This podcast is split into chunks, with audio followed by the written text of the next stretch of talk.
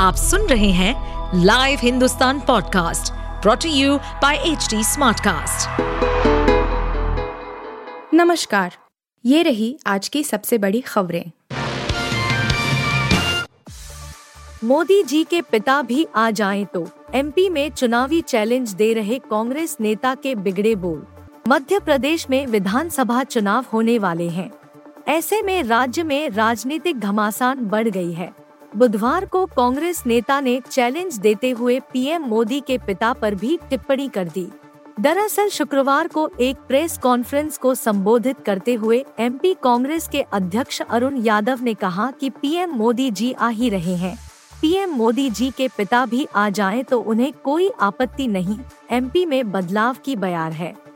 बुधवार को एमपी कांग्रेस अध्यक्ष अरुण यादव ने विवादित बयान देते हुए प्रधानमंत्री नरेंद्र मोदी के पिता पर टिप्पणी कर दी।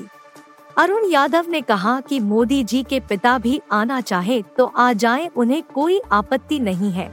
मध्य प्रदेश विधानसभा चुनाव को लेकर चैलेंज देने के लहजे में अरुण यादव ने कहा कि मोदी राज्य में आ ही रहे हैं, नड्डा जी आ ही रहे हैं, मोदी जी के पिता भी आना चाहे तो आ जाएं, उन्हें कोई आपत्ति नहीं है। चैलेंज देते हुए अरुण यादव ने कहा कि एमपी में कांग्रेस के बदलाव की बयार है, हो जाइए तैयार। एक नहीं बल्कि पांच वंदे भारत एक साथ हो रही लॉन्च, जान लीजिए सभी डिटेल्स। विभिन्न रूटों पर वंदे भारत ट्रेनों की लगातार लॉन्चिंग हो रही है।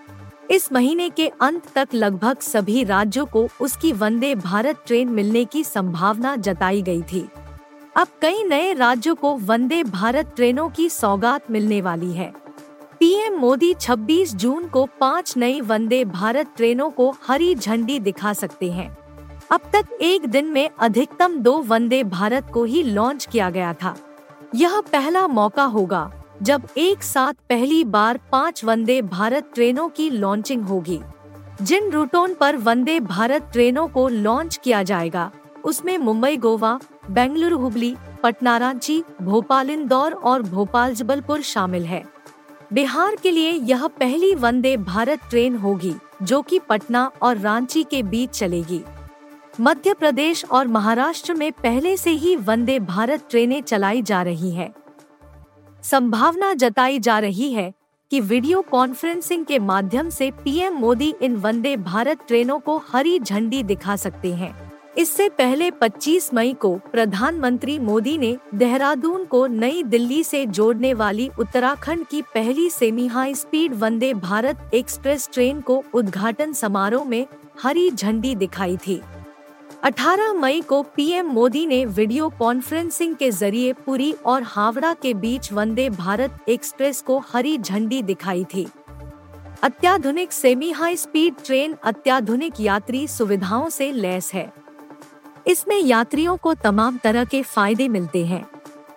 कम पैसे में ही हवाई जहाज जैसी सुविधाएं तो मिलती ही हैं, बल्कि अन्य ट्रेनों के मुकाबले एक जगह से दूसरी जगह जाने में समय भी कम लगता है। ओडिशा की पहली वंदे भारत ट्रेन के लॉन्च के बाद केंद्रीय रेल मंत्री अश्विनी वैष्णव ने कहा था कि पीएम मोदी ने लक्ष्य रखा है कि वंदे भारत इस साल जून तक लगभग सभी राज्यों में पहुंच जाए। उद्धव गुट का हमला, शिंदे दिल्ली के गुलाम, मोदी शाह के डर से नहीं लगाई बाल ठाकरे की तस्वीर। महाराष्ट्र में गठबंधन सरकार की लोकप्रियता के विज्ञापन को लेकर भाजपा और एकनाथ शिंदे गुट के बीच तनाव देखने को मिला है। अब इस मसले में उद्धव ठाकरे के नेतृत्व वाले शिवसेना गुट की भी एंट्री हो गई है। इस विज्ञापन में शिवसेना के संस्थापक रहे बाल ठाकरे की तस्वीर न होने पर उद्धव गुट ने एकनाथ शिंदे को दिल्ली का गुलाम बताया है। शिवसेना उद्धव बाला साहेब ठाकरे के मुखपत्र सामना में कहा गया है कि एकनाथ शिंदे ने नरेंद्र मोदी और अमित शाह के से बाल ठाकरे की तस्वीर ही नहीं लगाई। दावा किया गया कि वह दिल्ली के गुलाम है और डर के मारे शिवसेना के संस्थापक को ही भूल गए। दरअसल महाराष्ट्र के प्रमुख अखबारों में मंगलवार को एक विज्ञापन छपा था। इस एड में एक सर्वे का हवाला दिया गया है जिसमें लोकप्रियता के मामले में एकनाथ शिंदे को डिप्टी सीएम देवेंद्र फडणवीस से आगे दिखाया गया है।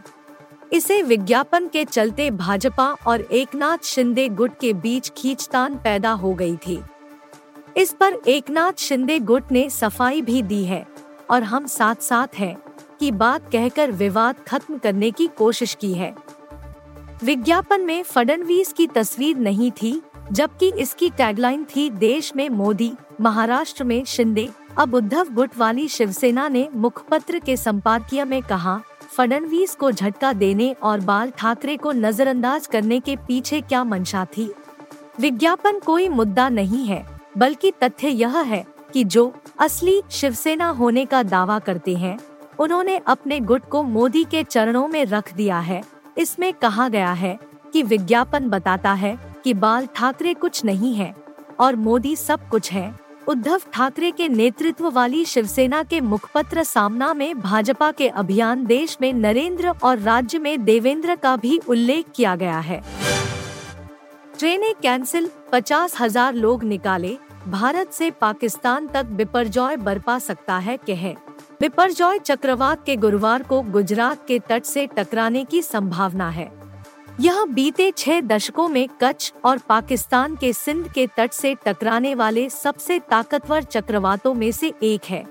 यही वजह है कि इसको लेकर अलर्ट जारी है और प्रशासन लोगों को निकालने से लेकर तमाम सावधानियां बरत रहा है। अब तक गुजरात में ही पचास हजार लोगों को तटीय इलाकों से निकालकर दूसरे ठिकानों पर भेजा गया है। एन डी आर एफ के डी आई जी ने बताया कि पंद्रह जून की शाम तक बिपरजॉय चक्रवात के तट से टकराने की संभावना है।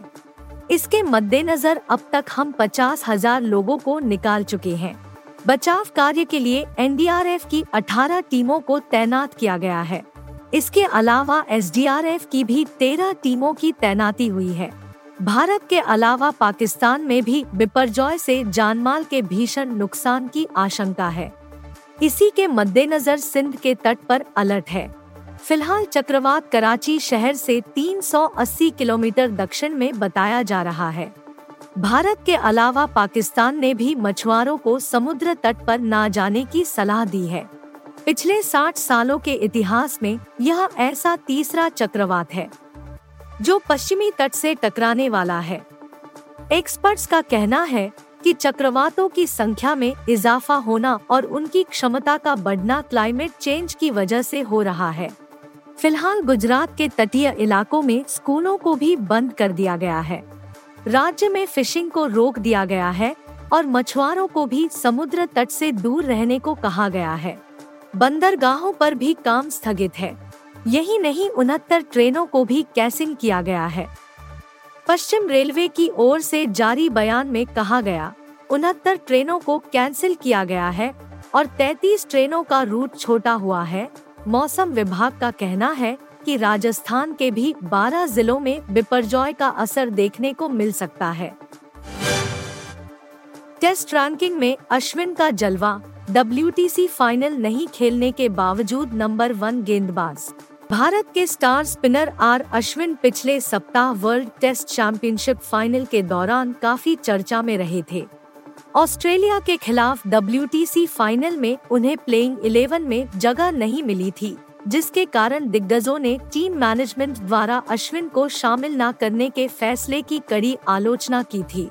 अश्विन टेस्ट चैंपियनशिप फाइनल से पहले गेंदबाजों की टेस्ट रैंकिंग में शीर्ष पर थे।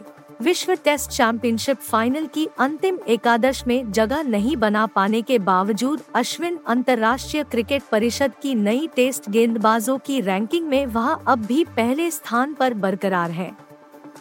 विश्व टेस्ट चैंपियनशिप दो हज़ार इक्कीस से तेईस चक्र में अश्विन सर्वाधिक विकेट लेने वाले तीसरे गेंदबाज रहे, जबकि भारत के लिए सबसे ज्यादा विकेट लिए।